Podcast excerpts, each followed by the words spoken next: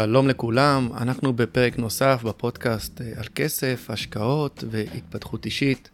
הפודקאסט שמביא לכם את הדמויות המובילות מתחום הנדל"ן וההשקעות בישראל, בכדי שיחלקו עמכם המאזינים את ניסיונם, התובנות שלהם משנים של עשייה. בפודקאסט הזה אנחנו דנים בנושאים שונים הקשורים לכסף, אפיקי השקעה שונים, ולא מדלגים על נושא הפחדים והחששות המלווים כמעט כל משקיע. אז אה, לפני שאנחנו צוללים לתוך הפרק, הנה כמה פרטים מעניינים על האורח שלנו.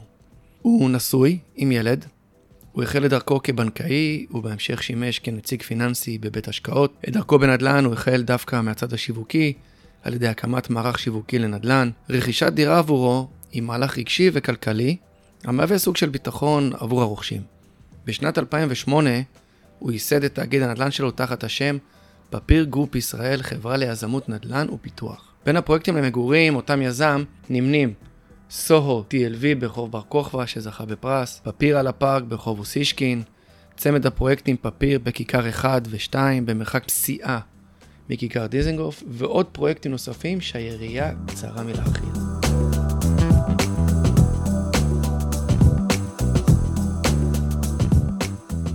אהלן, אה, רות פפיר, מה העניינים?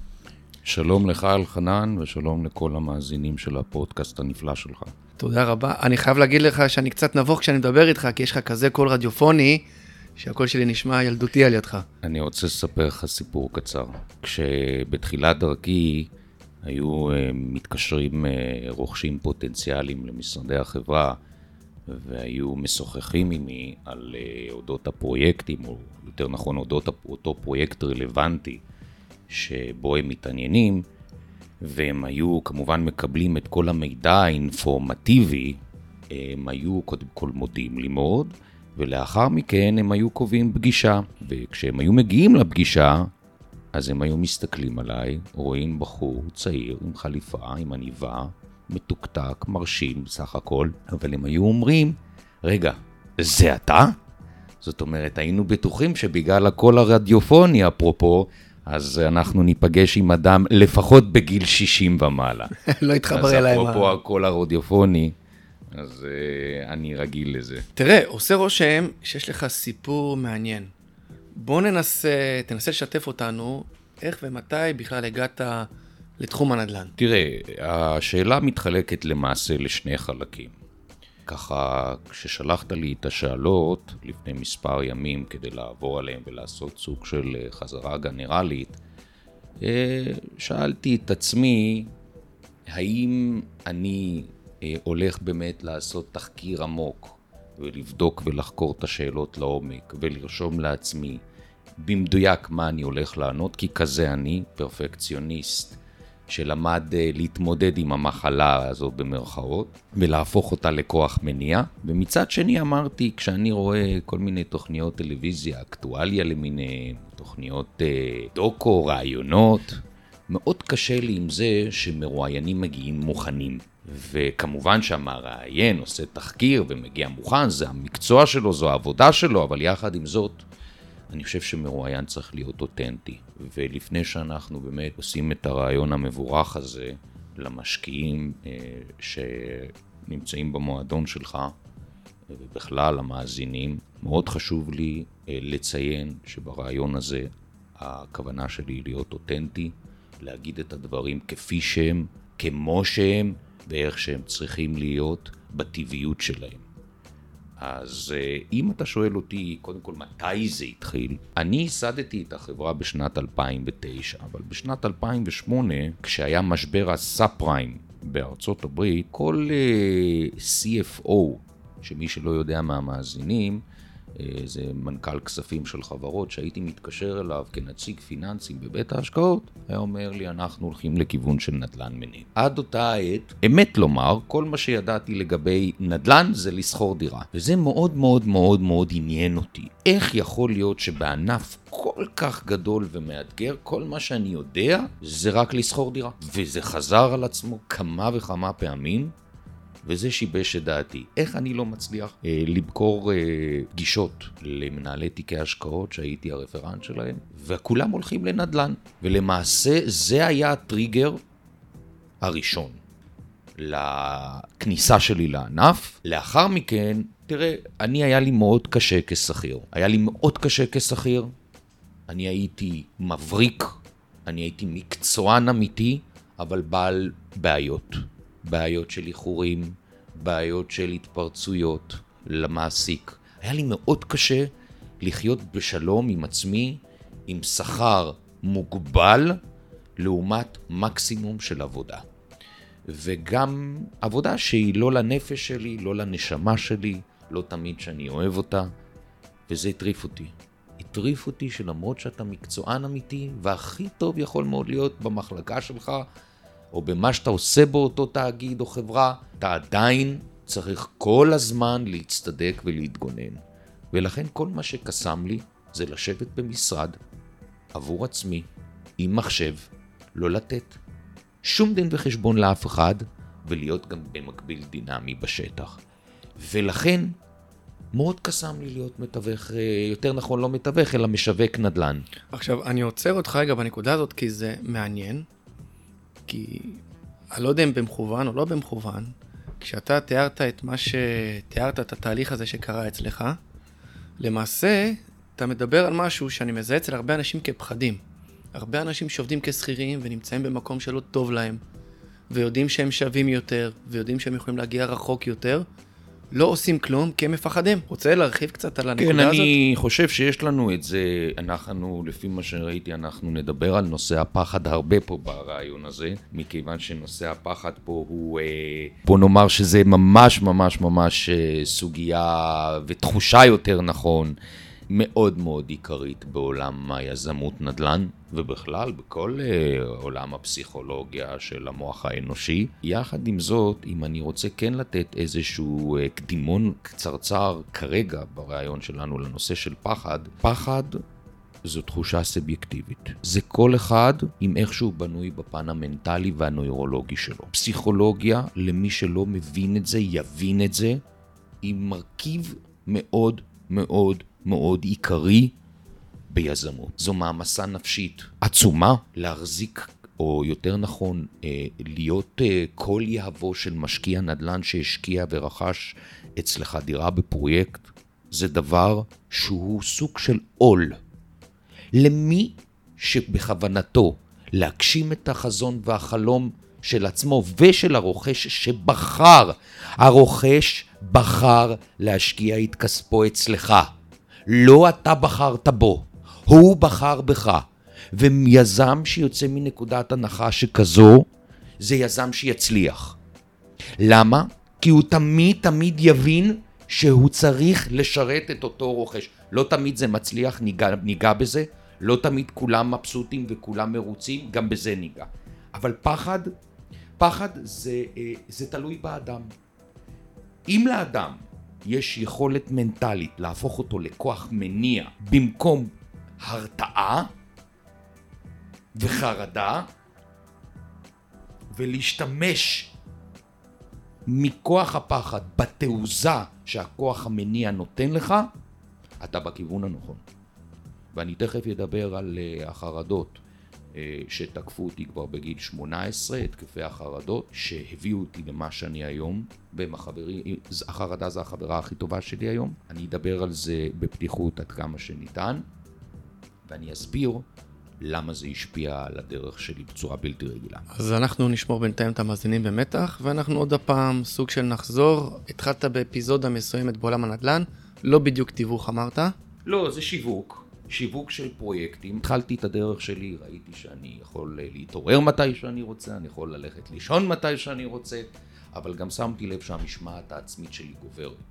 אני הייתי ספורטאי הרבה שנים, הייתי כדורגלן, מגיל מאוד מאוד מאוד צעיר, והמשמעת היא, אה, העצמית שלי היא גבוהה מאוד, מה לעשות, 13 שנים בהפועל חיפה, אה, מגיל ינוקה, הרגילו אותי לזה. למעשה, המשמעת העצמית שלי גרמה לי להתעורר כל יום, להפך, יותר מוקדם, ללכת לישון יותר מאוחר ולעבוד all around the clock כי אני וורקוהוליק, ועם השנים זה רק מחריף.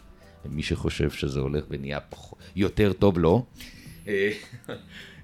לצורך העניין, הלכתי להיות משווק, למדתי את פלורנטין שתי וערב. ראיתי וזיהיתי בה בשנת 2009. העם היה קורא לזה לחמניות טריות. מרכז העיר היה תמיד יקר, לב העיר כמובן, הצפון הישן של תל אביב. כמובן שאני מדבר רק על תל אביב, זה המגרש הפרטי שלי.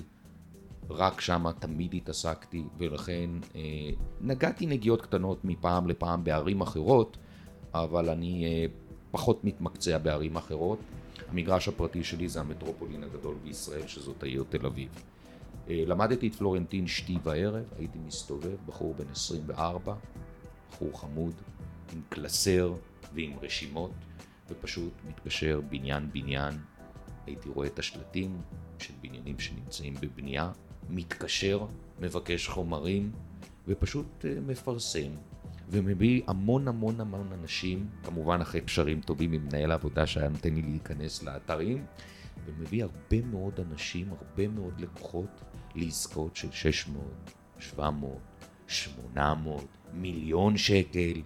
מחירים שאנחנו רק יכולים לדמיין אותם היום. אלו אנשים שבאו לגור שם, או באו אנשים- להשקיע שם? להשקעה. אז אני אשאל עכשיו מרבית שאלה. האנשים התעניינו בזה כמשקיעים מכל הארץ וגם מכל העולם.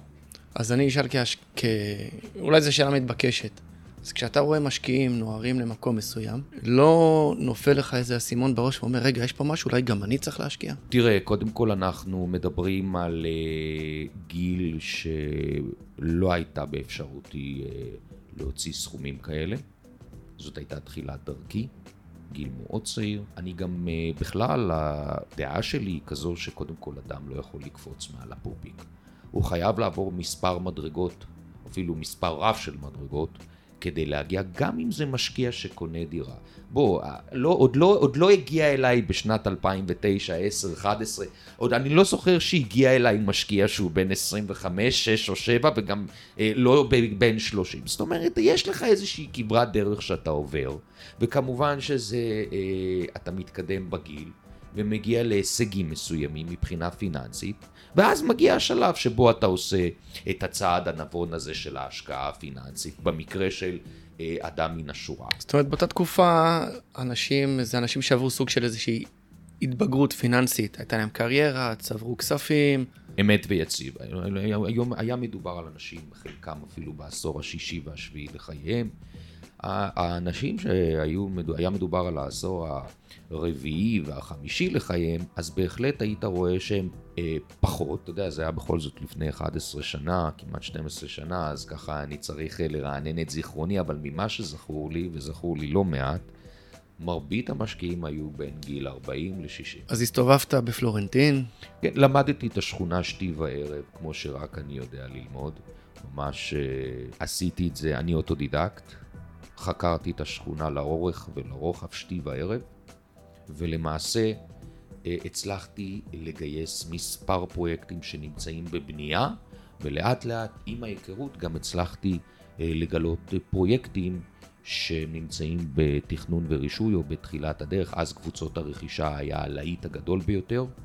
עם מחירים חסרי תקדים, עוד לא הבינו האנשים את המורכבות של הנושא ועד כמה הפרויקטים המבורכים הללו, ואני תכף אגיד למה, אם עושים אותם נכון הם פרויקטים מבורכים, לא פחות.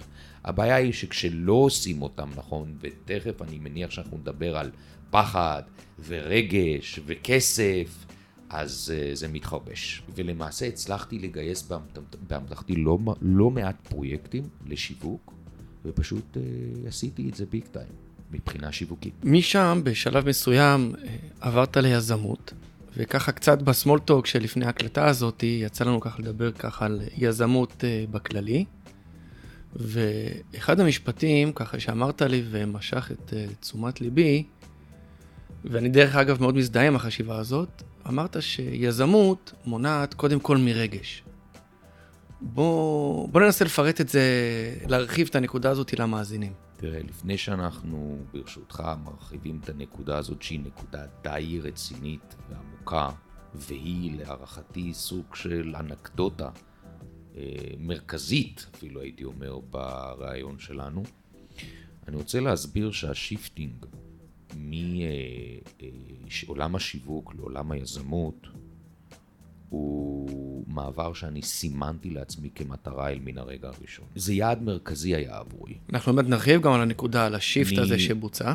אני נכנסתי לענף מהיסודות הכי רדודים שלו. אני נכנסתי לענף במטרה ללמוד אותו משורש השורשים שלו. ואני למדתי אותו משורש השורשים. כשהיית אומר לי בתחילת הדרך גנזך הנדסה, אני הייתי חושב שאתה מדבר איתי במנדרינית, שבמקרה זו שפה שאתה מדבר אותה. אני לא. אני מדבר אולי צרפתית, אבל לא מנדרינית. צריך להבין, כשאתה מתמקצע במשהו, האג'נדה שלי שהיא תעשה את זה, עד- שתעשה את זה עד הסוף. אמר לי זקן חכם, תעשה מה שאתה יודע הכי טוב. וה shifting הזה הוא לא קורה מיד. הוא קורה לבד או שהיה לך הוא איזה לא מנטור? קורה לבד, הוא קורה...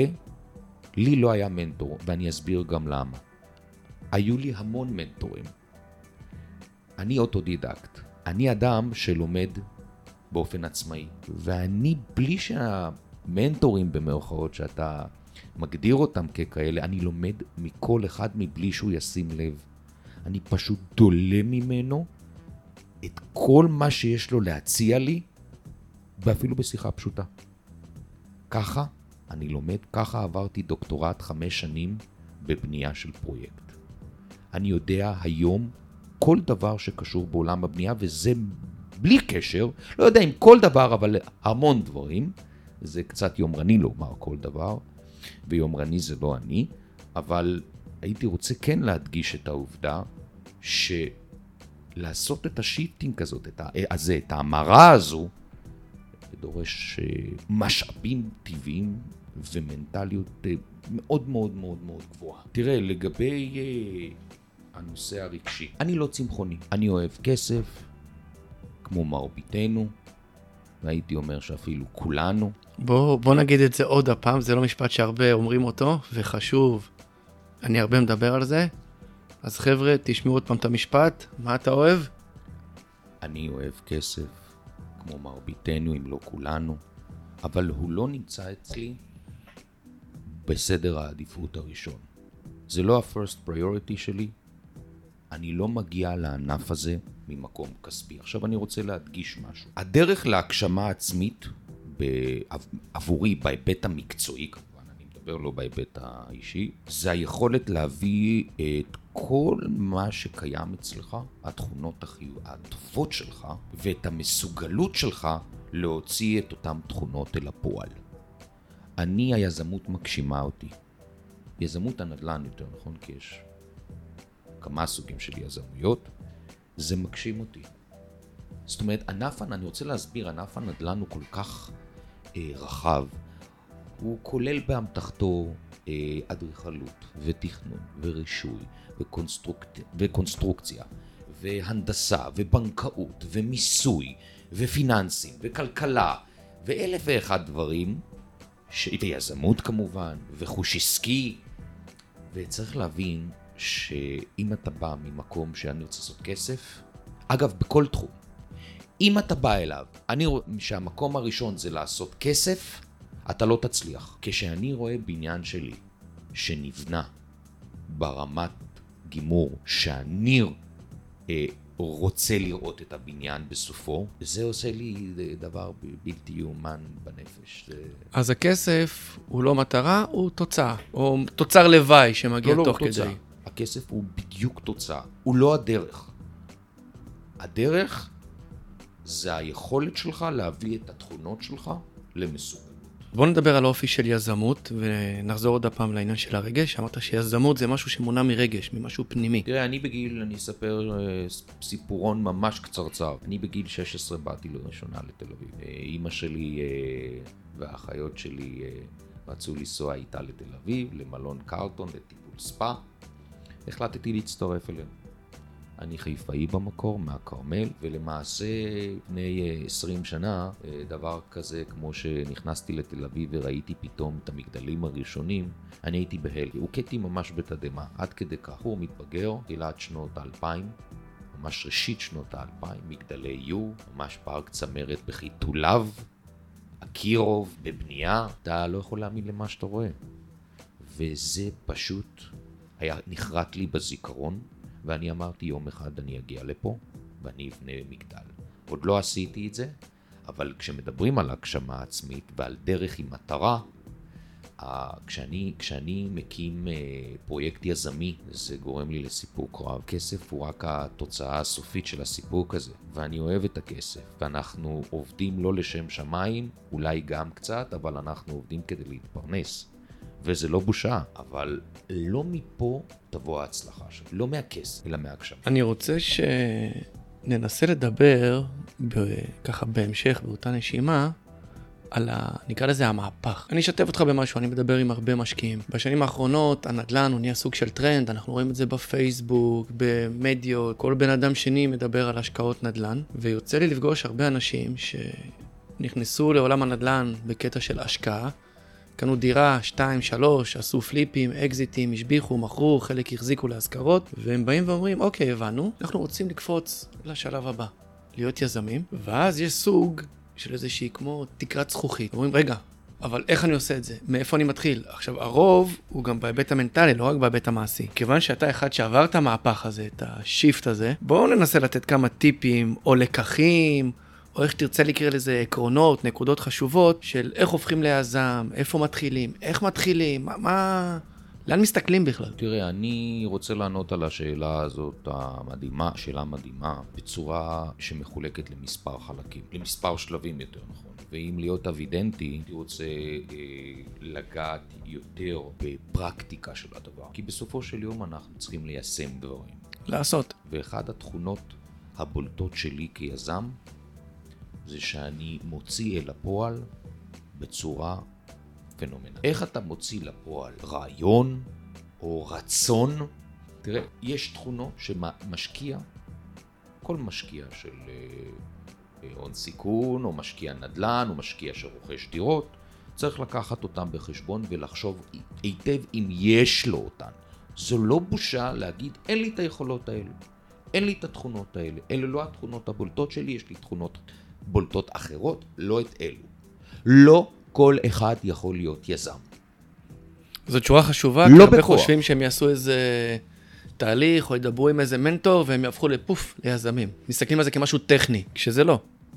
תראה, אני, אני מניח שאתה פגשת וראיינת יזמים רבים. מן הסתם. אני מניח שאתה שמת לב שיש להם אופי של אה, אחד שיודע להוביל. זה טיפוסים, אופי, אין ספק. זה טיפוסים מאוד דומיננטיים. אז קודם כל, אנחנו מדברים על יכולות הובלה, ניהול, אה, כמובן אוטודידקטיות. תשמע, יזם שהוא לא אוטודידקט זה, זה, זה, זה, זה קצת בעייתי. ומפאת הסיבה שהוא לא יכול שילמדו אותו. יזמות לא מלמדים. יזמות לומדים על הבשר. אין מנטור שילווה אותך ילווה את פלוני אלמוני ויגיד לו, הנה פלוני אלמוני, אני מלווה אותך עכשיו שנה, שנתיים, שלוש, אני אלמד אותך מה זה יזמות. אני רוצה בעניין הזה לנגוע במשהו מאוד מאוד קריטי. יש לי בן דוד שגדל, אפשר להגיד, על הברכיים שלי ממש בענף. היום הוא עורך דין, אני לא רוצה לציין שמו, הוא עורך דין לתכנון ובנייה. הוא גדל בחברה, בפפיר גרופ ישראל, והוא עובד היום במשרד אה, תכנון, עורכי דין לתכנון ורישוי מאוד מוביל. הוא אוהב להיות מספר 2, מספר 3, וזה יפה מאוד. הוא גם מודה בזה. והוא בא ואומר, אני אוהב שה leader הוא מלפניי, שהמנהיג או המוביל הוא לפניי. אני אוהב להיות מאחוריו, אני אוהב להיות היותר רגוע, שקט, מאחורי הקלעים. זאת אומרת, אדם צריך להכיר בתכונות שלו. זה נורא יפה. מדברים פה על בגרות ואחריות, כי להודות במה אתה... אמת. עזוב במה שאתה טוב, אבל להודות במשהו שאתה לא טוב ולפעול לפי זה, זו בגרות ואחריות מאוד מאוד רצינית, שאין להרבה אנשים. תראה... הרוב מדחיקים את החסרונות שלהם. תראה, אני נגעתי בשלבים הראשונים של ההכרה, האם אני יכול להוביל אה, מיזם עסקי, אה, מיזם נדל"ני. מכל סוג שהוא, קטן כגדול לבטח. צריך להבין שצריך פה מיומנויות. צריך פה לבנות מודל יזמי, גמיש, ורסטילי.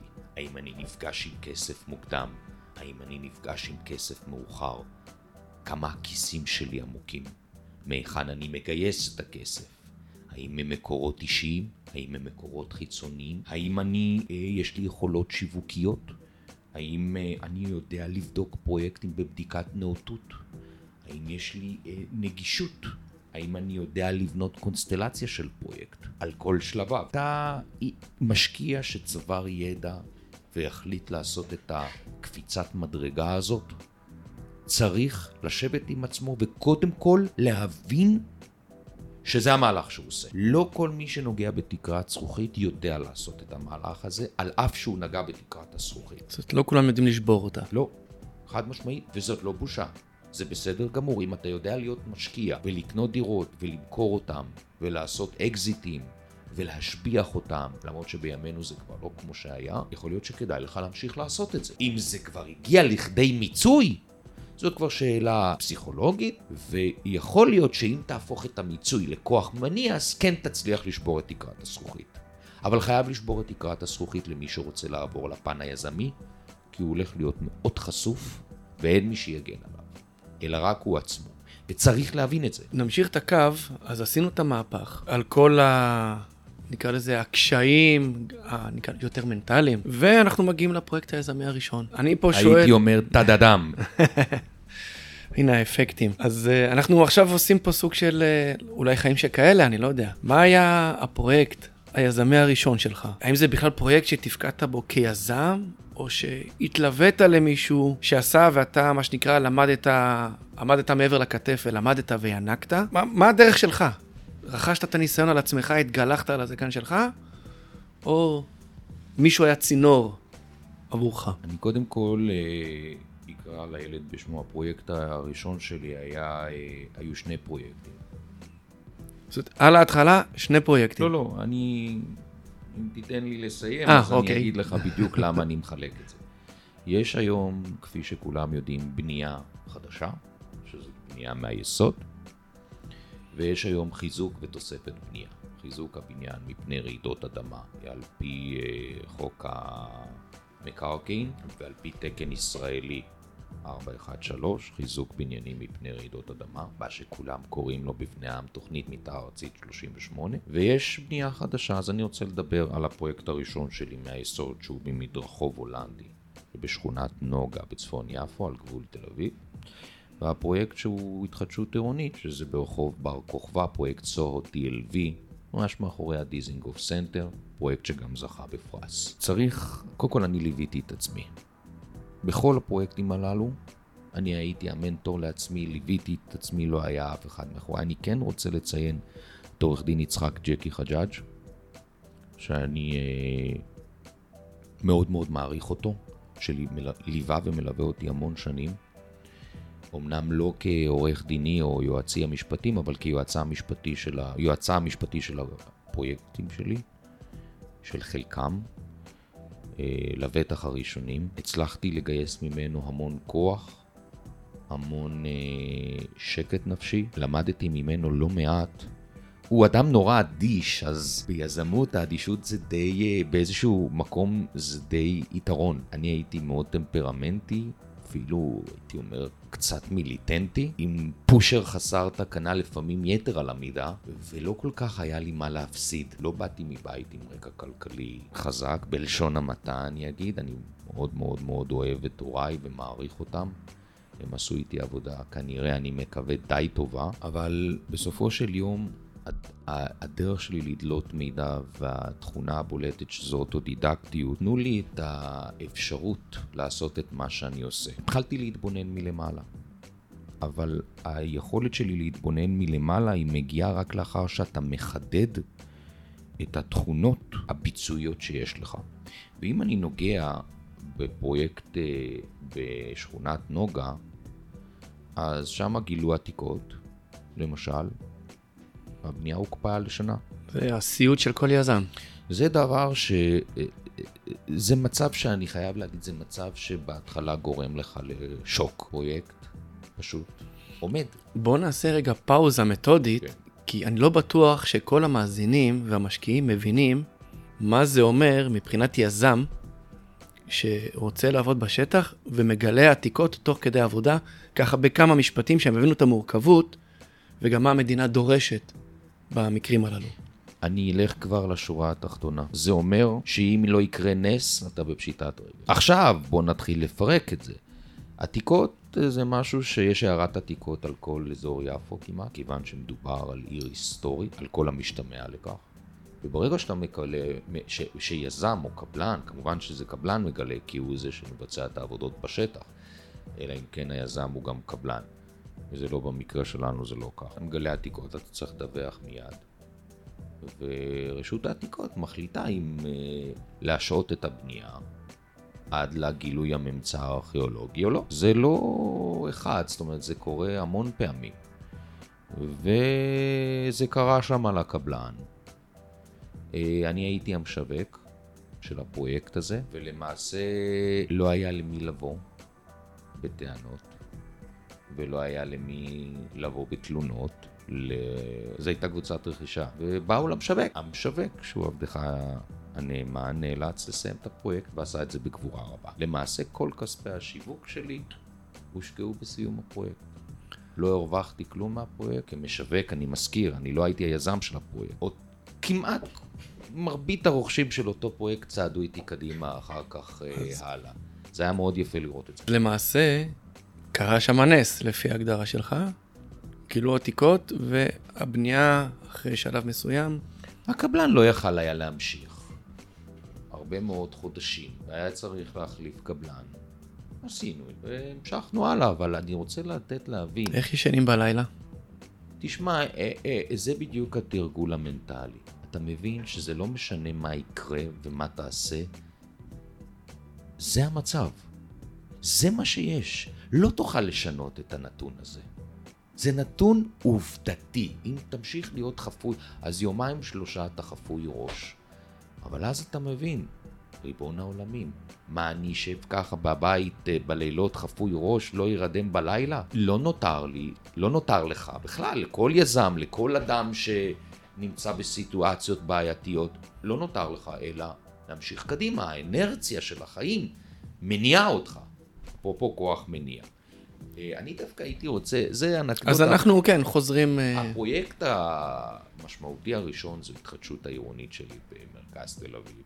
וזה פרויקט שאני יכול לדבר עליו הרבה הרבה הרבה מאוד זמן, אבל to cut the long story short, זה בסופו של יום פרויקט שהצלחתי להגשים בו את כל היכולות שלי כיזם. זה פרויקט מאוד קשה, אני רוצה להבין, שהמאזינים יבינו, פרויקט של חיזוק בניין ישן מפני רעידות אדמה, עיבוי, ביסוס היסודות הקיימים, הוספת יסודות חדשים, ועוד הרבה למעלה מכך, וכמובן בנייה של היחידות דיור החדשות, הוא פרויקט מאוד קשה. מאוד קשה ליזם הפרויקטים הללו, זה פרויקט מורכב מאוד, יש לך דיירים קיימים על הראש, יש לך קבלן שהיכולת הביצועית שלו היא צריכה להיבדק לעומק העומקים, זה פרויקטים מסובכים קונסטרוקטיבית בצורה בלתי רגילה, הרבה יותר מורכבים והרבה יותר יקרים מאשר בנייה מן היסוד.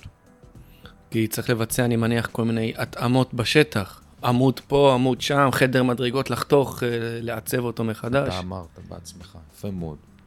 כשאתה מנסר חדר מדרגות, אני אפילו לא יכול, היריעה קצרה מ- מלהגיד ולומר עד כמה הדבר, הדבר הזה הוא מורכב. בוא, בוא נפחית ו- קצת את המאזינים, כי כולם חושבים, מה, בא יזם עם טרקטור, יאללה, בונה, ואחרי שנה יש בניין. אני אתן לך דוגמה. תפחיד אותם קצת, אני חשוב. אני אתן לך דוגמה. מעלית זאת אחת הדרישות וההנחיות.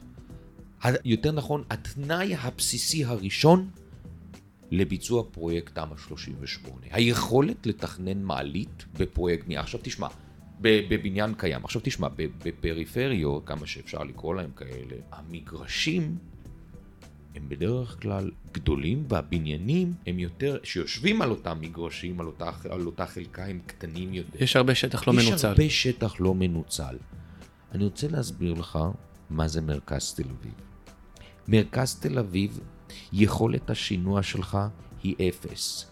יכולת הבנייה שלך והצפיפות הקיימת היא פשוט יוצאת דופן עד כדי כך שעלות השינוע ועלות המורכבות מתומחרת אצל הקבלן בתוך ההצעה שלו בצורה שהיא דומיננטית מאוד.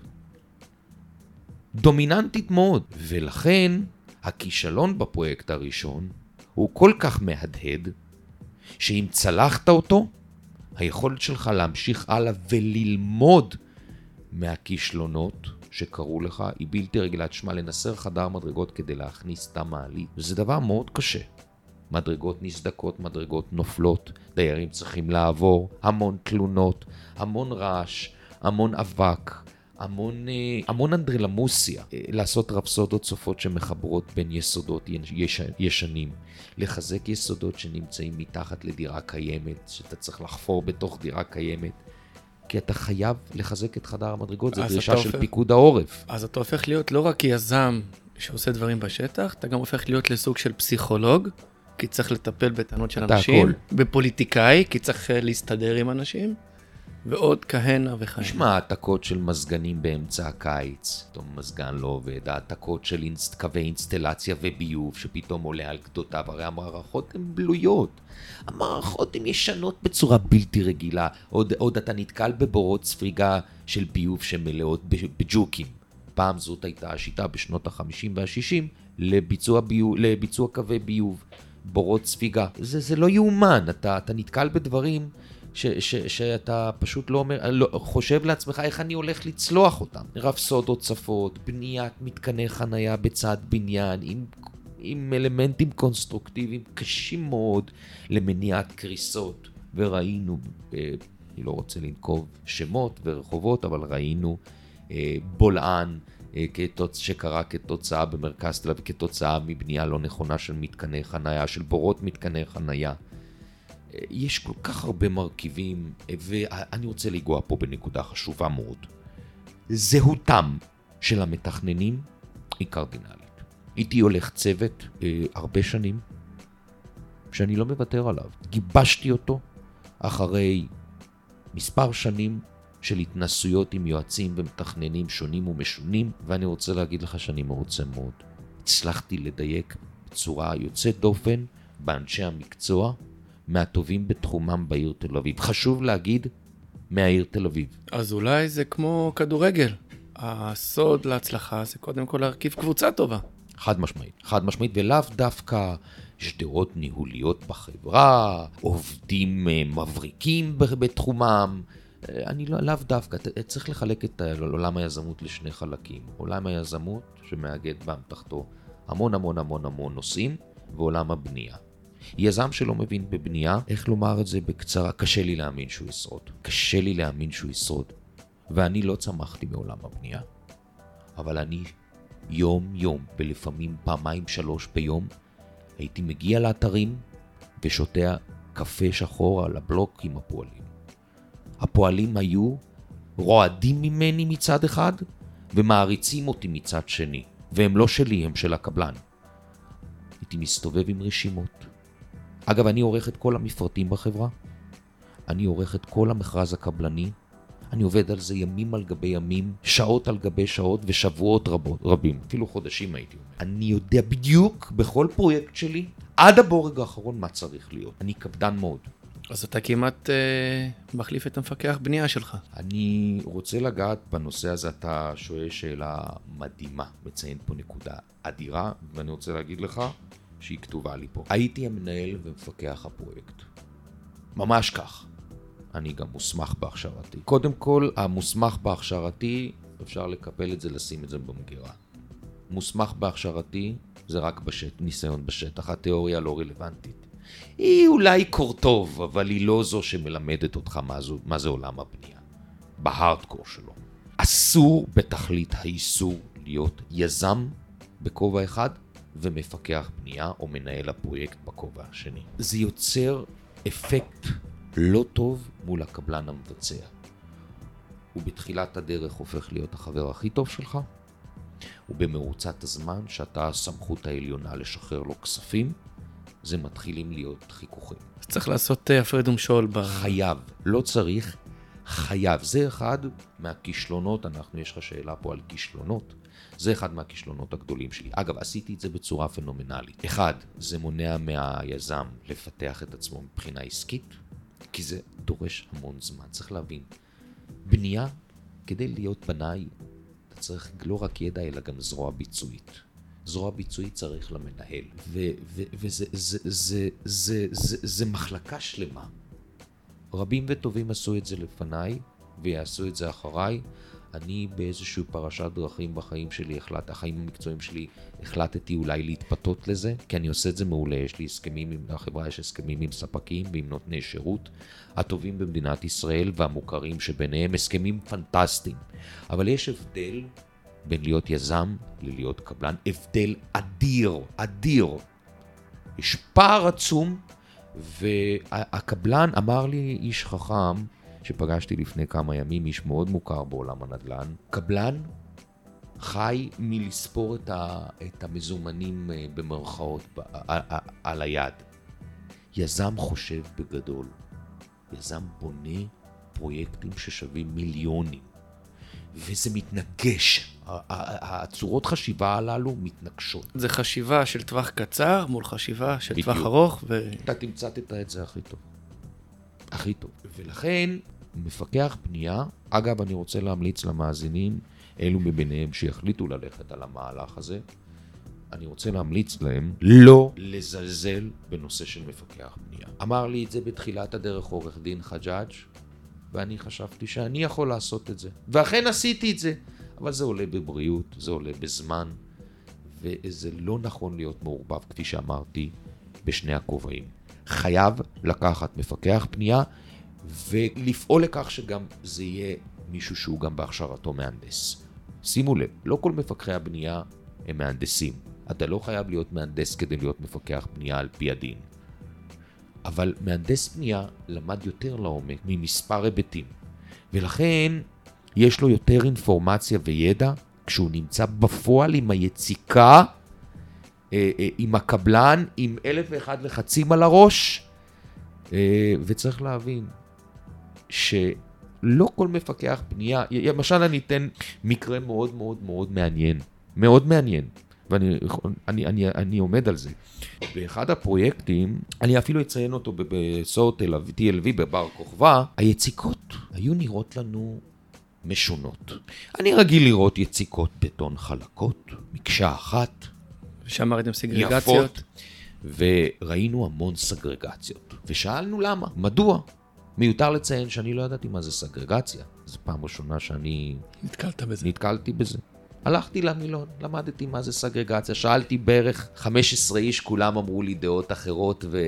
אבל כל הנקודות השיקו לאותה הגדרה. ונשאלת השאלה, האם זה תקין? תשמע, אתה רואה אה, סגרגציה... הוא שכח את הוויברטור בבית? לא, לא שכח את הוויברטור, ו... אני רק אה, אציין בפי המאזינים, ויברטור זה מכשיר שעושה הרעדות בכדי למנוע סגרגציות ובועות אוויר בתוך הבטון. יפה אמרת. כשאתה רואה אגרגטים שאתה יכול עם היד, עם האצבע, לחכך איתם והן מתנדנדות, ופתאום יוצאות ו- וניתזות, אתה אומר בואנה, אולי היציקה היא לא תקינה. ואתה מיד SOS הולך לבייביסיטר שלך בתקופת אה, עבודות השלט, זה המהנדס השלט, ואנחנו מתקשרים לערן. אינג' ערן שילר, שאני מעריך אותו כל כך. זה הזמן לתת לו קרדיט, איש מדהים. ערן הגיע עם האופנוע מיד. והוא בנונשלנטיות שלו, זה בסדר, הכל טוב. אתה אומר לו, ערן, אני רוצה לישון בלילה. הוא אומר, אם אני יושן אחרי 25 שנה, תישן גם אתה. אתה אומר לו, לא יכול להיות. אבל תסתכל, היציקה לא חלקה. יש מלא מלא מלא אגרגטים. רואים את האגרגט. הוא לא חלק, הוא אומר לי, זה בסדר, הכל בסדר. והוא נותן את ההוראות שלו, ואתה מבין שהוויברטור, בתמ"א 38 אתה צריך להיכנס להמון כוכים, המון גומחאות, שמאוד קשה להיכנס אליהם. הוויברטור, הוא, הוא מרעיד לך את כל הגוף לפועל. הפועל לא יכול להשתלט עליו לבד, צריך כמה פועלים. והוא משתולל לכל מיני כיוונים, וכדי שזה יצא חלק, זה צריך להיות גם ויברטור תקין, וגם צריך שהפועלים יהיו מאוד מאוד מאוד קומיטמנט uh, לפעולה. ואנחנו יודעים שפועלים לא תמיד הם כל כך מחויבים, וזה סתם סיפור אנקדוטה של אה, מפקח, ובכל המצב הזה, המפקח לא יודע להחליט. אם הוא היה מהנדס, אז הוא היה אומר לי, פפיר, זה תקין, וזה לא קרה.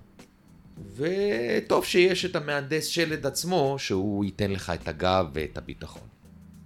קודם כל תודה על, ה- על האינפוט הזה. חבר'ה, אתם אה, מקבלים היום הרבה לקחים, מה שנקרא מקור ראשון ומהשטח. הזכרנו ממקודם, העונג כולו שלי.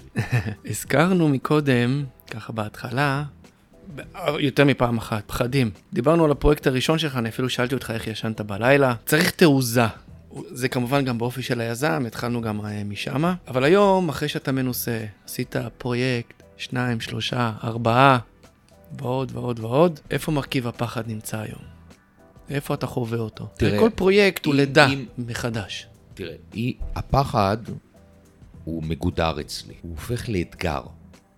ברגע שהפכתי את הפחד במוח שלי לאתגר, אז אני קודם כל רואה אותו כאתגר, אני לא רואה את, ה... אני לא רואה את הפחד, אני רואה. אני רואה את זה כאתגר. עכשיו תראה, אתה לא יכול לגדר את האתגר סלש פחד בכל דרך. צריך להבין, אתה יכול להתמקצע, ויכולה להיות לך תכונה מדהימה של חשיבה אנליטית, נטו, להיות אה, עם חשיבה נטולת סיכונים, אה, אה, ואפילו להיות יותר ככה אינדיאני במרכאות, ולהיות אה, יזם עם, אה, שנוטל סיכונים מחושבים. אני חייב לציין מילה אחת, אופטימיות. ולזהירים שבינינו אופטימיות זהירה. יזם צריך להיות אופטימי, כל הזמן. זו אנשים- תכונה קרדינלית. מאוד. אם אין לך אופטימיות, ואתה לא... עוד פעם, אני לא אומר אה, שתהיה אופטימי בכל צורה שהיא, בכל סיטואציה. לא להיות, שהיא. לא להיות מנותק, אבל, אבל- להיות אופטימי. צריך לנטרל את הפחד ואת הפסימיות, אחרת אי אפשר לעשות פרויקטים, אי אפשר להרוויח כסף גדול. אמר לי פעם מישהו, מי שרוצה, אה, מי שלא לוקח סיכונים, לא שותה שמפניה. אז אי אפשר להיות יזם עם סיכונים מגודרים. לך, אה, אתה יכול להיות שכיר ולהרוויח כל חודש משכורת אה, קבועה. יזמות זה לא המצב הזה. אתה רוצה להאמין שהיכולות שלך עם הזמן אה, ללמוד, היכולות שלך להביא את ה... כל התכונות הבולטות שבך למצב שהם יתחדדו, ועל ידי כך לעשות פחות טעויות. אגב, לא דיברנו על מילה מאוד מאוד חשובה, שזה קצת מזל. חברים, בלי מזל אנחנו לא באמת יכולים אה, להתקדם. צריך גם עשרה אחוז מזל. אני מודה שפעמים רבות המזל היה לצידי. אפשר לקרוא לזה מזל, לדתיים שבינינו אפשר לקרוא לזה השכינה או בורא עולם. השגחה האלוה העליונה. השגחה העליונה, ודאי, אבל גם את זה צריך. אני רוצה להגיד לגביי איך הצלחתי לגדר את הסיכונים ואת הכישלונות ואת הטעויות בפרויקטים הראשונים. קודם כל, אני הבנתי שאני לא יכול אה, לתלות את כל יהבי בפרויקט אחד. זה מאוד בעיה. אני דאגתי בתוך זמן קצר מאוד יחסית ליזום פרויקט נוסף, זהה, מקביל, שהוא אה, נועד לגדר סיכונים בפרויקט הראשון, והוא יותר משופשף, הוא יותר אפוי, יותר עשוי, כי הוא כבר אה, מושכל יותר מהפרויקט הראשון. אה, שקבלן ביצוע נופל לך, וקבלן ביצוע נוסף שאתה מביא, גם הוא לא מסיים לך את הפרויקט, אתה נאלץ להשתמש בכל היכולות שסיגלת וחידדת כדי לסיים באופן עצמאי אה, פרויקט בנייה, ולהשתמש בכל הכלים שרכשת. ולהעיז, אפרופו תעוזה, להעיז לעשות את זה. להעיז לעשות את זה. להיכנס למים, לצלול למים העמוקים. הם כבר לא כל כך עמוקים, כן?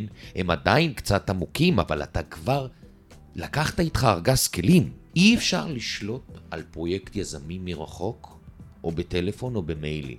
חבר'ה, צריך להגיע לשטח. עד כמה קשה להביא את הקבלן השני? זאת אומרת, אנחנו יודעים ש... קשה מאוד. בדיוק, כי יש לנו פה, אתה יודע, דיברנו, הזכרנו קצת כסף, אתה יודע, כשהקבלן השני נכנס בנעליים של קבלן ראשון, מה הוא יודע? היזם לחוץ. מחזיקים את היזם, אה, אנחנו יודעים איפה הוא מחזיק את היזם, אה, ואז מצד אחד הוא יכול לדפוק מחיר, כי הוא יודע שאתה צריך אותו להשלים עבודה, וכל הקבלנים, אני מניח, יודעים את זה. זאת אומרת, מביאים בחשבון שהרווחיות נאכלת פה, נכון?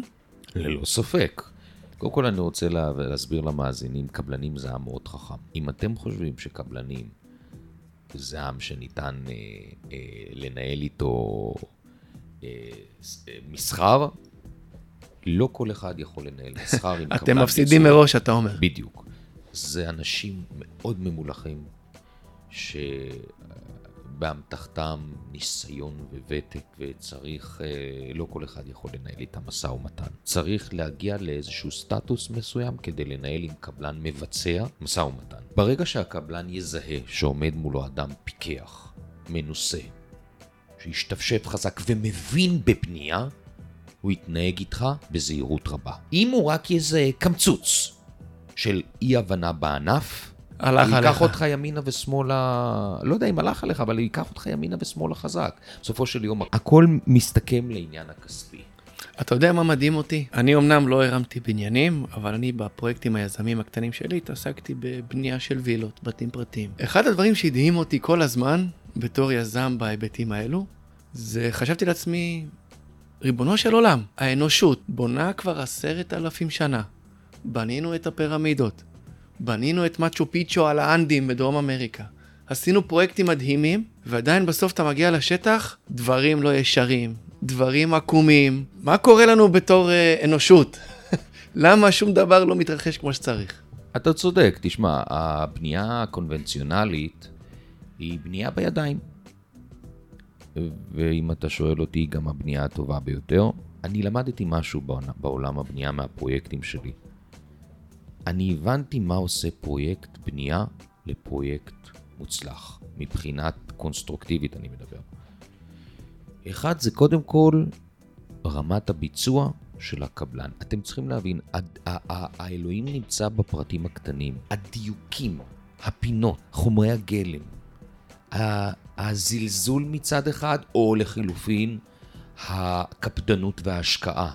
וברגע שהקבלן הוא פרפקציוניסט, והוא לא מחפף, וחשוב לו כל דבר, כמו ביתר אה, קטגוריות בחיים שלנו, הדברים ייעשו בצורה הרבה יותר טובה. עוד דבר, שתשמע, שמעתי ב- ב- ב- בימים האחרונים, נפגשתי עם אה, פגישות עסקיות, ואני שומע הרבה מאוד קבלנים או יזמים שאומרים, מה?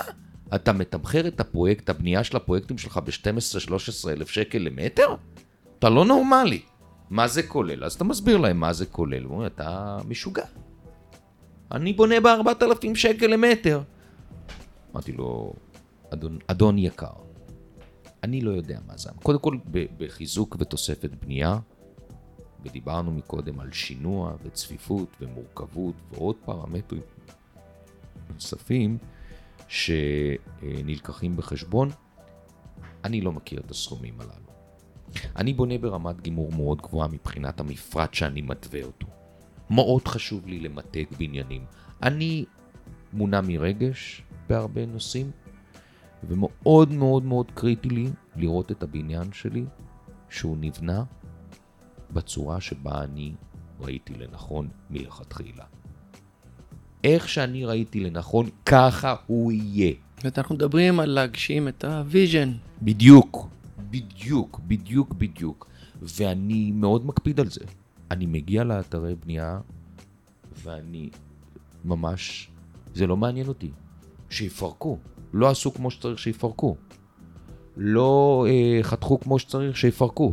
והחומרי גלם, חברים, תשמע, הקבלנים ממש מתים עליך, אה? במרכאות. תראה, מצד אחד זה קשה להם, מצד שני, הם מעריכים את זה. הם מאוד מעריכים את זה. וגם תמיד יש להם כתובת. קבלנים זה לא אנשים שאוהבים להסתכלל בניירת. אוקיי? בתוכניות הם צריכים להסתכל כי אין להם ברירה. קבלנים זה לא... עכשיו, אני הניירת המהלכת, אני יש לי זיכרון צילומי, תודה לאל, תכונה מאוד חשובה שקיבלתי מבורא עולם. היכולת הזאת שלי לדעת בדיוק מה נדרש במפרט, לשים את האצבע שלי על אותו עמוד בשניות ספורות, ללכת לקובץ המתאים במחשב ולפתוח בעמוד הנכון בתוך שניות ספורות, הוא יכולת שאני למדתי שלא קיימת אצל הרבה אנשים, ולמעשה אני מקל עליהם גם באיזושהי צורה על הקבלנים. יש מישהו שעושה את זה עבורם. בדיוק. ואם אין מישהו שיעשה את זה עבורם, כדאי שיהיה. כי אחרת הם יעשו מה שהם חושבים לנכון. אז אנחנו מדברים פה על ואז סוג זה של... כמו רולטה. אז יש פה סוג של איזה, נקרא לזה ניהול מתוחכם. אתה אתה עוזר להם, צמד מילים כן. מובחר הייתי אומר. אני אנסה, יש לי כאן שתי שאלות, אבל נראה לי שאני אאחד אותן. אני לא, לא, דווקא אל תאחד אותה. לא לאחד, אבל... הייתי רוצה ש... כי כל שאלה, כפי שאני רואה אותה שמוצגת לי פה, היא אה, עולם בפני עצמו. פרויקט ראשון, כבר הזכרת, תמיד עושים טעויות. גם אם זה, גם בפרויקט שני ושלישי, אני מניח בכל פרויקט לומדים.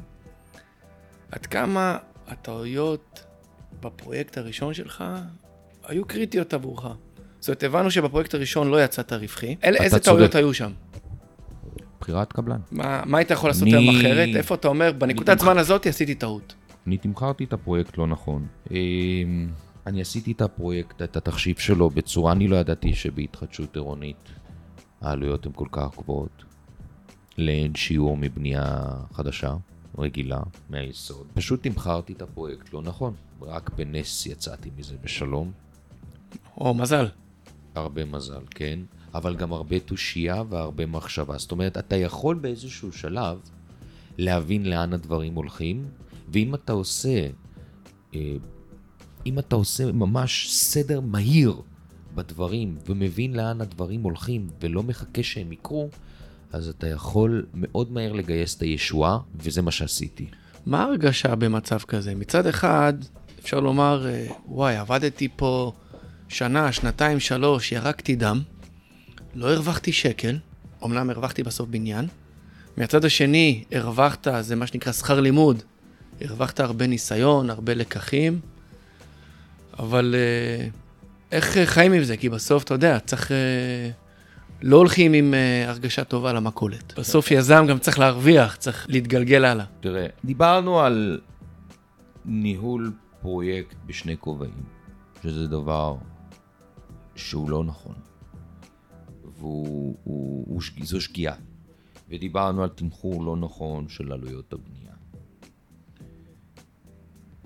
אבל אם אתה, אם, אם, אם אתה עושה את שני הדברים האלה, מתקן אותם, ועושה אותם טוב יותר, אתה יוצר לעצמך קודם כל הרבה זמן לפיתוח עסקי, אתה מונע קרבה מול הקבלן, שהיא כמובן, כפי שציינתי, לא נכונה לצדדים, וצריך להבין שברגע שאתה מבין את הטעויות ומשלים איתם ולא ממשיך לחשוב שלא עשית טעויות, אז קודם כל, בתת מודע שלך הוא, הוא עולה למודע, ואז אתה מבין שקודם כל יש השלמה. אחרי שיש השלמה, הגיע הזמן לתקן. התיקון הוא לא קורה בן לילה. התיקון הוא תהליך ארוך מאוד, ואתה, צר... ו... ואתה צריך לעשות shifting מאוד מהר במוח. אין לך יותר מדי זמן.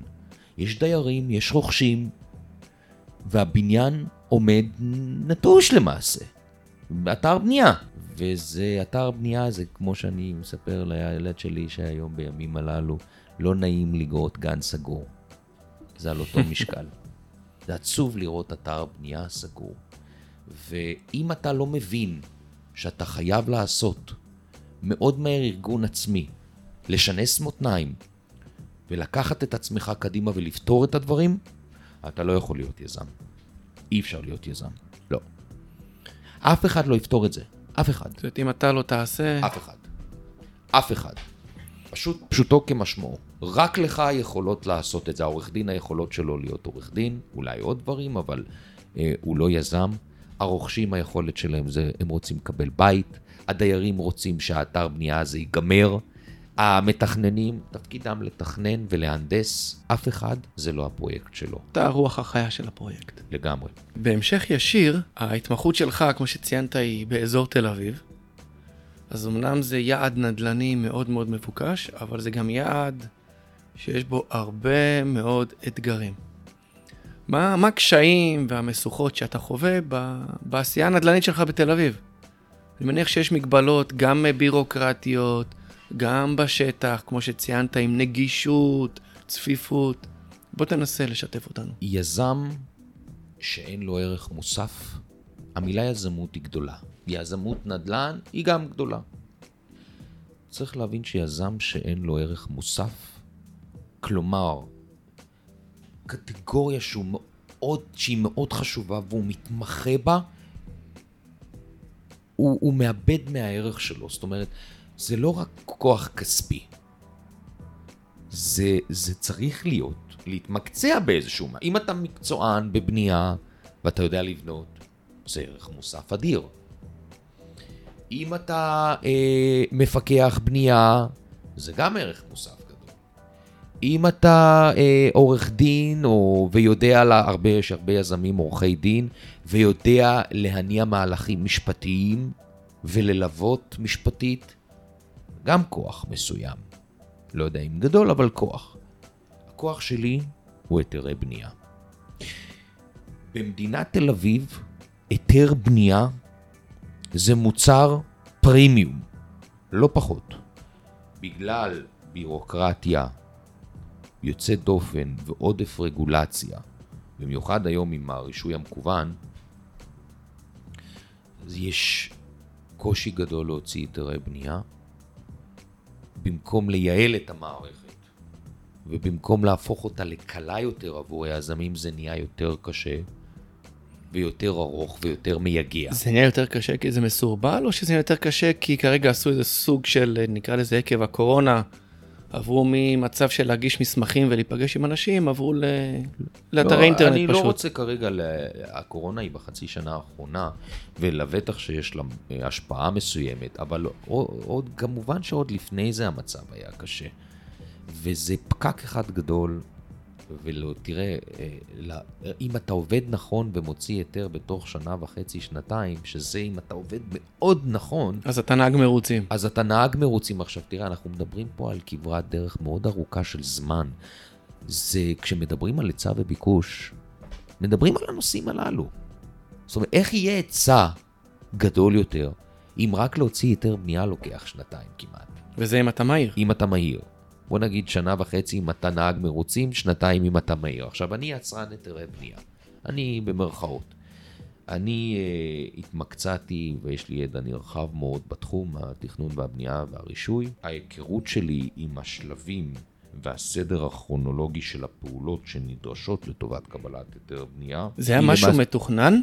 או שזה הגעת להתמחות הזאת ככה, כי החיים הובילו אותך לשם? או שהבנת שיש איזה פער אני, בנושא אני... הזה ואמרת אני רוצה להתמקד שם? כשאני ישבתי עם עצמי לפני מספר שנים והחלטתי איפה נמצא הערך המוסף שלי כיזם, זאת אומרת, אתה יזם, אוקיי, מה אבל... אני וורקהוליק. לי חשוב להיות דומיננטי וגם להיות מעורב מאוד, לעשות את הדברים בעצמי, אם זה הסכמים, אם זה מפרטים, אם זה מכרזים, אם זה פגישות עם בנקים, אם זה פגישות עם מתכננים ומהנדסים, להוביל, אני מנהל את כל השלב התכנוני של הפרויקט. מהנדס או אדריכל לא מתכנן, יועץ כזה ואחר, הפרויקט הוא שכיר חרב. הוא לא מנהל את הפרויקט. אדריכל לא ינהל לך. הרבה יזמים, בוא נדבר על זה, הרבה יזמים חושבים שהם ייקחו אדריכל טוב והוא יוציא להם היתר בנייה. חבר'ה, לא. נגמר סוף רות. זה לא קורה. האדריכל צריך שינהלו אותו, זה לא פרויקט שלו. ואני החלטתי בצעד אסטרטגי, הבנתי שפה נעוץ הבוננזה הגדולה. זה צוואר הבקבוק למעשה. כן.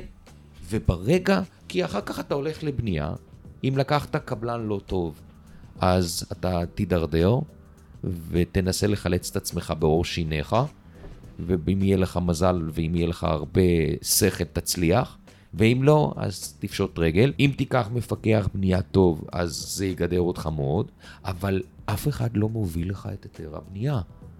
ואם אתה יודע לעשות את זה בעצמך, אתה אלוף עולם. ממש ככה. אתה יודע לשים את האצבע בדיוק על, על המצב הסטטוטורי של הפרויקט בכל עת. אתה יודע בדיוק אילו שלבים נדרשים. סיימנו עכשיו שלב אחד, אה, לצורך העניין אה, סיימנו לעמוד בתנאי הסף של מכון הרישוי בעיריית תל אביב, אנחנו עוברים עכשיו לבדיקה מרחבית. מה נדרש, אילו פעולות, מה עכשיו אנחנו צריכים לספק, אילו בדיקות, איזה דוחות, שיש לך את הידע הזה, ואתה יודע כל שלב מה אתה צריך. זה כוח אדיר. ואתה מניע אותו גם, את כל המהלך הזה, אז אתה גם שולט על הזמנים, והזמן הוא מרכיב עיקרי בענף, בענף הבנייה לבטח ובעולם היזמות. הזמן. הרבה פעמים אומרים לי, למה אתה לא מוכר פרויקטים? תמכור פרויקטים. תמכור פרויקטים, לא מכרת עדיין דירות, תמכור פרויקטים. אז הפרויקט צריך להרוויח עשרה מיליון שקלים. אז הנה, יש לך הצעה של ארבעה וחצי, חמישה מיליון שקל. המרכיב העיקרי פה, הרי הרווח פה בהצעה הזאת הוא, ח... הוא, הוא חצי. אבל גם זה חצי מהזמן. זאת אומרת, המרכיב העיקרי שאנחנו לא מקמטים אותו הכי נכון בעולם, זה את הזמן. וזמן נדרש לכמת אותו בעולם. אנשים לא מעריכים את הזמן שלהם לרוב. ולא מתמחרים אותו. זמן זה בהחלט כסף, וחייב להבין את זה. חייב להבין את זה שזמן זה כסף. אז קודם כל בנושא של היתרי בנייה, אני חושב שנגעתי בצורה תמציתית וטובה, אבל אני רוצה גם לנגוע בהיעדר קרקעות. אני מדבר מנקודת מבט, מפוינט אוף יו של יזם תל אביבי, אנחנו בונים על גגות, שימו לב. וגם הם עומדים להיגמר. אנחנו נדרשים לעשות עבודות מאוד מורכבות כדי לבנות על גגות, וזה לא פשוט.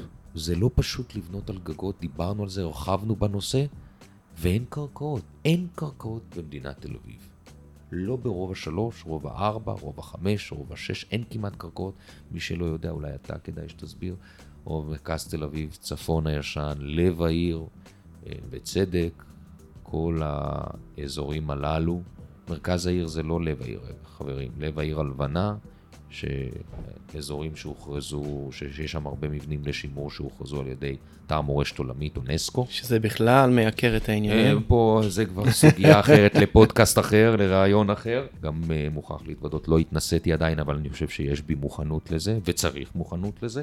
יש גם ביזמות, גם כשאתה מתקדם, יש דרגות שצריך ללכת. אני חושב שהשאלה המסוימת שלנו עוסקת בזה. ואני ארצה לנגוע בנקודות מאוד חשובות למאזינים. אני מניח שהרכילות הולכת וגועשת בכל פעם שקורה איזשהו מקרה כזה או אחר. אני אגע מהנקודה המקצועית בשאלה הזאת. הנה, הגענו אליה, אתה יודע.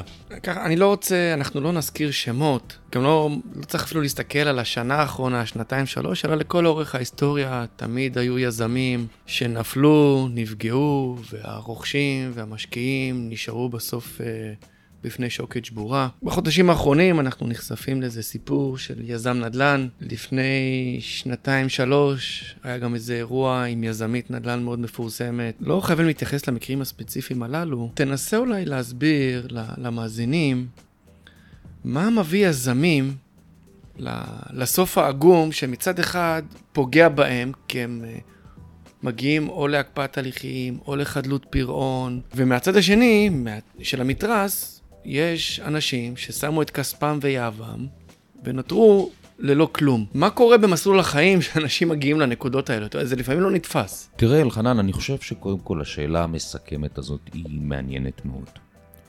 לא בגלל ה... אה, הרכילות או הניסיון לעסוק בעניינים צהובים שלא עלינו, ממש לא. אני מאוד מאוד רגיש לנושאים הללו. בוא ננסה אולי לקחת להגיד... את זה להיבט הלימודי. רק.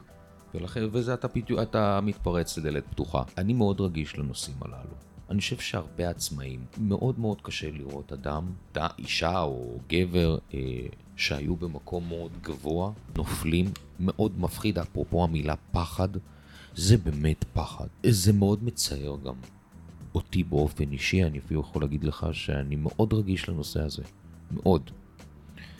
מי שמבין את הענף לאשורו ואת הניואנסים שבו, יודע לפרק את המקרים הללו אה, לגורמים, ויש להם לכולם נקודות משיקות, קווי מתאר דומים, ואני אסביר. אה, לקראת הרעיון הזה עשיתי קצת תחקיר על uh, אודות הסיפורים uh, במרוצת השנים. אי שם בתחילת שנות האלפיים, אולי אפשר להגיד, אולי לא, חברת חפציבה, שכמובן, אחד בגללה, הסיפורים המפורסמים. שבגללה אני מכיר גם את בועז יונה באופן אישי. אני חושב שבגללה נוצר אה, חוק ערבות מכר, אם אני לא נכון, טועה. נכון, תוקן. למעשה אין יותר ערבות בנקאית, יש ערבות חוק מכר עם שוברים. זה התיקון. אני רוצה להתייחס מהפן המקצועי והלימודי, כמו שאמרתי.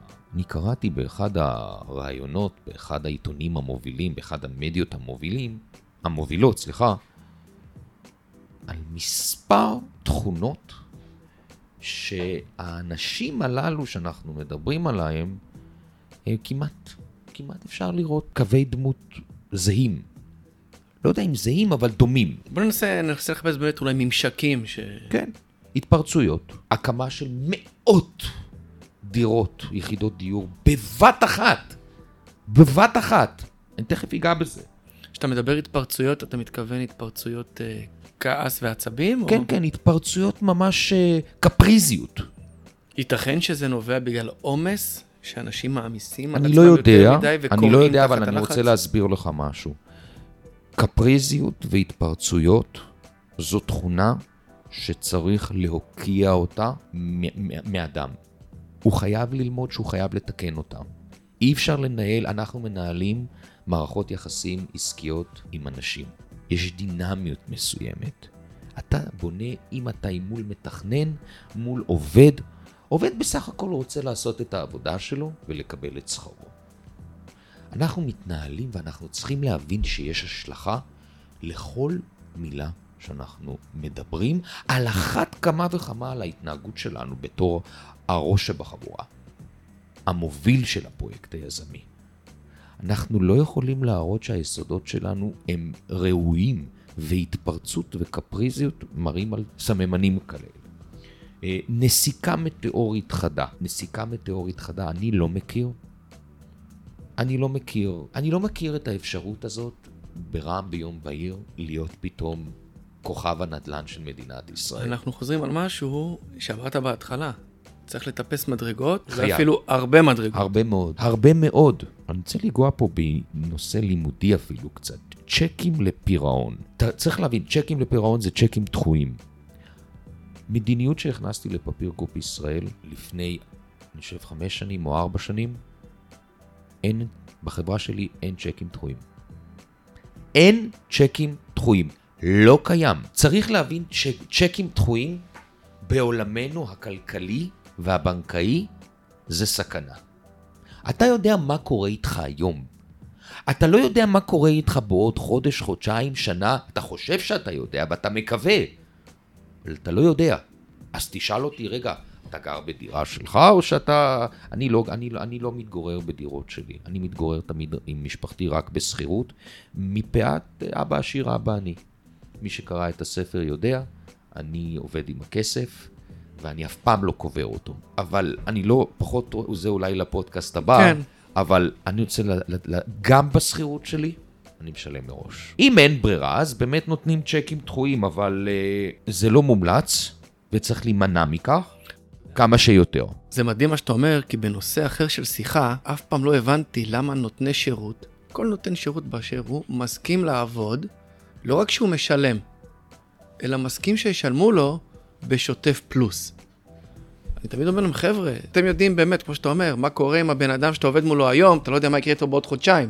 אז שוטף פלוס 90 לא רלוונטי עבורך. בדרך כלל, אני רוצה לענות לך על זה בקצרה, בדרך כלל נותן שירות שאנחנו מדברים על ספקים, על אה, מובילים, על אה, בנאים, על אה, אנשי מקצוע, הם אנשים שהם לא... ברוב המקרים הם לא מיליונרים, ברוב המקרים. הם אנשים שחיים ועובדים לפרנסתם כמו מרבית האוכלוסייה, ובדרך כלל כשאנחנו מדברים על אה, תנאים כאלה, זה נותני שירות שיש להם הסכמים מאוד אה, רציניים עם אותו גורם משלם. זאת אומרת, בהקבלה ליזמות, אז זה לא פרויקט אחד. הם עושים חמישה פרויקטים עם אותו גורם. זאת אומרת, הגורם הזה מפטם אותם כלכלית היטב, והם מבינים שהם אם לא, אם, אם הם לא אה, יהיו נאותים לתנאים הללו, הם ככל הנראה יאבדו את היכולת שלהם להתפרנס מאותו גורם, וזה מוביל אותם למצב הזה, ואז זה גלגל. כי אם הוא קורה איתו משהו, אנחנו יודעים לאן זה הולך.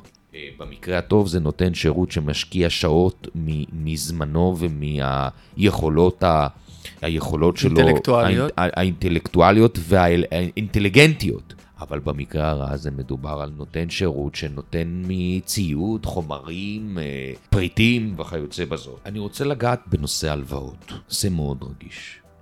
בכל המקרים שראינו, ללא יוצא מן הכלל, היו פה הלוואות מכל הבא ליד. אם זה מייזנין, מייזנין זה למעשה אה, אה, השלמה להון עצמי מקרנות. קרנות הון סיכון, קרנות אה, שמעניקות הלוואות לפרויקטים בנדל"ן. הן למעשה, למעשה מוכנות להשלים ליזם את ההון העצמי שחסר לו, משלבים, אני רוצה להסביר, שלבים מאוד בתוליים של המיזם. וצריך להבין שזו הלוואה בריבית מטורפת. הייתי לא פעם אצל קרנות ואצל לא מעט קרנות במכרזים אה, לליווי פרויקטים, ואני רוצה להגיד לכם שלפני שהולכים לקחת הלוואה למימון פרויקט מקרן, צריך לחשוב טוב, טוב, טוב. ההלוואות האלה הן הלוואות מאוד יקרות. זה מתחיל ב-10%, זה יכול להגיע ל-15%, וגם שמעתי היום, ואני לא רוצה, אני מכיר את המון קרנות, ואני מכבד מאוד את הקרנות ואת היושבי ראש שלהם ואת הסמנכ"לים שלהם. בסופו של יום, התפקיד שלהם זה אה, לגייס פרויקטים. למכור כסף. למכור כסף. אני רוצה להגיד, זה גם נושק היום ל-20 ו-21 אחוז. אתם צריכים להבין, יזם שלוקח הלוואות בשיעורי ריבית הללו, אין פרויקט, חברים, אין פרויקט. אין פרויקט. לא משנה איך תסובב את זה, אין פרויקט. מה הדרך של הרוכשים לדעת? הם בחיים לא יהיו חשופים לנתון הזה. אבל כן לעורכי הדין שלהם יש דרך לדעת. ואני לא פותר רוכשים, תכף נדבר על רוכשים, אם אתה תרצה ואם יישאר לנו זמן. אה, אני רוצה לגעת עדיין בהלוואות, אז יש הלוואות מייזנין, כפי שהגדרתי אותן, כפי שהן מוגדרות, יש הלוואות לרכישת קרקעות, ויש אה, הלוואות מאנשים פרטיים, אם זה משקיע גדול, אם זה משקיעים קטנים, ואם זה נוטלים פשוט הלוואות מכל הבא ליד. איך אתה אחר כך רוצה שהפרויקט יצליח? שמענו כבר על יזמים שהלוו בשוק האפור, כן. והידרדרו לתהום הנשייה. לא יודע אם בשוק האפור, אני התייחסתי אה, אה, להלוואות ספציפיות, אבל אה, אם זה מהשוק האפור, אני לא מכיר, אבל אז על אחת כמה וכמה. אבל אנחנו מדברים פה על פשוט נטילת הלוואות מכל הבא ליד. למעשה אתה מתגלגל. אתה לא באמת מרוויח, וזה רק שאלה של איפה נקודת הסוף של הרכבת הזאת. אני רוצה להסביר לך, אין לי, אין לי הלוואה אחת בחברה. אחת. אחת. אחת. אז החברה שמה הון אישי שלה בפרויקטים? אני כרגע לא רוצה לגעת על הקונסטלציה, אנחנו אין לנו, אני כן. מניח שאנחנו נדבר בפודקאסט הבא, אם יהיה קונסטלציה שבה החברה עובדת, אבל אני רוצה להגיד לך שדיברתי מקודם, אה, אלחנן, על המודל. וצריך שהמודל יהיה ורסטילי. אני רוצה לגעת לגבי הנושא הזה, מודל יזמי מסורתי הוא לא ורסטילי בכלל, ומשקיעים שרוצים להיות יזמים צריכים להמציא את עצמם מחדש. בצורה שמתאימה לדין, מתאימה לשוק, וראויה, נכונה, ראויה, חכמה, אתה אמרת מתוחכמת, שעומדת בסטנדרטים, והיא הגונה והוגנת, ויותר מכל, ישרה. חשוב לי גם להגיד שבדקתי את אחד המוגשת בימים אלה איזושהי אה, תביעה לחובות עתק אה, של אה, החברה בהבראה או שיקום, או אני לא, לא יודע בדיוק את המצב שלה. אני גם לא כל כך מעורה עד הסוף בפרטים, אבל קראתי שיש, שאחוז מאוד מאוד מאוד מאוד קטן מכל החובות שלה שנעמדים כרגע, היא תנאים סוציאליים לעובדים, וזה הקפיץ לי את העין. זאת אומרת, איך יכול להיות שהאחוז היחסי הזה, מדברים על ראוותנות, מדברים על אה, אה, אה, שואו, רצון להתפרסם דרך, דיברנו מקודם על הפן הרגשי. אתה קצת נהיה זהיר, בוא ככה אני אדבר במקומך. הרי כולנו קראנו, אנשים משקיעים מיליונים בשיווק, בתדמית, מה שנקרא אפילו בשפת העם וואסאח, מכוניות יוקרה, לפעמים טיסות במטוסים פרטיים. בזבזנות. אנחנו לא שופטים ולא מבקרים אף אחד, אנחנו לא יודעים אם כך היה במקרים, אה, בכל המקרים של ה-20-30 שנה האחרונות. לכאורה, אה, לכאורה. כביכול, כן. לכאורה, כן. משכורות עתק, שדרות ניהוליות. אה, אני חייב להגיד, חבר'ה, אז יזמות באה מהנשמה. המיתוג הכי טוב זה שלך עצמך. שאתה עושה את הדברים ואתה עושה את הבניינים יפים, והם ראויים ומדהימים, ואתה גאה בזה. אתה יודע, אני, אני קצת מתגעגע לדור הישן. הדור הישן של הקבלנים והיזמים היה עושה את זה מהנשמה. בוני הארץ. כן, בוני הארץ. ובאיזשהו מקום אני מרגיש את עצמי ככזה. אם היית אומר לי להתראיין בטלוויזיה, לא הייתי מתראיין. אני מאוד סולד מ... אני בקושי מצטלם לתמונות שאשתי מבקשת. טוב, יש לנו קהל מאוד סלקטיבי, מאוד מובחר, אז, אה, אז איך אני אומר, הרעיונות... חשוב לי מאוד, חשוב לי מאוד שזה יהיה מההיבט המקצועי והלימודי. אדם שרוצה לקפוץ להיות ממשקיע, יזם, זה מבורך, ואני מברך על כך. וזה חשוב מאוד, חשוב שיהיו, המדינה שלנו, אנחנו יכולים לראות את זה בימים הללו, היא לא מדינה יזמית. והיזמים זה האנשים שבתוכנו, וחשוב מאוד להוביל וליזום. אז אנחנו פה בסוף. רוד, אה, שתי משפטי סיכום שבכל זאת חשוב לך לומר אותם וטרם אמרת? משהו שאתה רוצה שאנשים ייקחו הביתה? קודם כל, לא לקפוץ למים של הגדולים. מהר מדי. לפני שאתה, לא מהר מדי, ולפני שאתה אה, מרגיש שאתה מוכן לזה, ברמה הפיננסית, חברים, לא רק ברמה המנטלית. יכול להיות שאתה תרגיש את עצמך מוכן. תשתפשף. הקפיצה של המים למים של הגדולים, היא דורשת המון שנים. המון המון שנים, וגם לא תמיד זה מספיק. אז חבר'ה, תתחילו מהמים הרדודים, קודם כל. צריך ללמוד לשחות.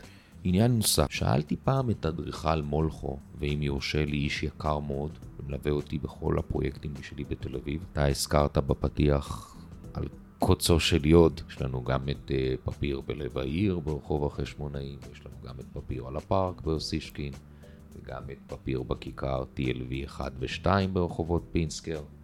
ברחוב פינסקר, ויש לנו את אה, סוהו TLV שקיבל פרס בבר כוכבא, ועכשיו את החדש והמסקרן, פפיר פורט רזידנט TLV ברחוב ירמיהו. אז בואו נמליץ, אולי אפילו למאזינים, חבר'ה, את כל הכתובות שקיבלתם עכשיו, תעשו לכם pin down במפות של גוגל, וכשאתם מגיעים לתל אביב, prime location. תעשו סיור. בהחלט. גם תחוו את העיר וגם תחוו את הפרויקטים. לא, חלק מהפרויקטים נמצאים עדיין בתכנון ובנייה ובשלבי רישוי, אבל אני רוצה לה, להבהיר, צריך להיות קומפקטי, לא חייב מערכות גדולות. שאלתי אותו, תגיד לי, mister מולכו, עשור השביעי לחייך, לא חשבת אף פעם, תכננת מאות בניינים בתל אביב, לא חשבת פעם אה, להרחיב את משרד שלך? משרד עם שלושה סרטטים, אשתו היא המזכירה שלו, והוא, והוא אמר לי משפט מעניין.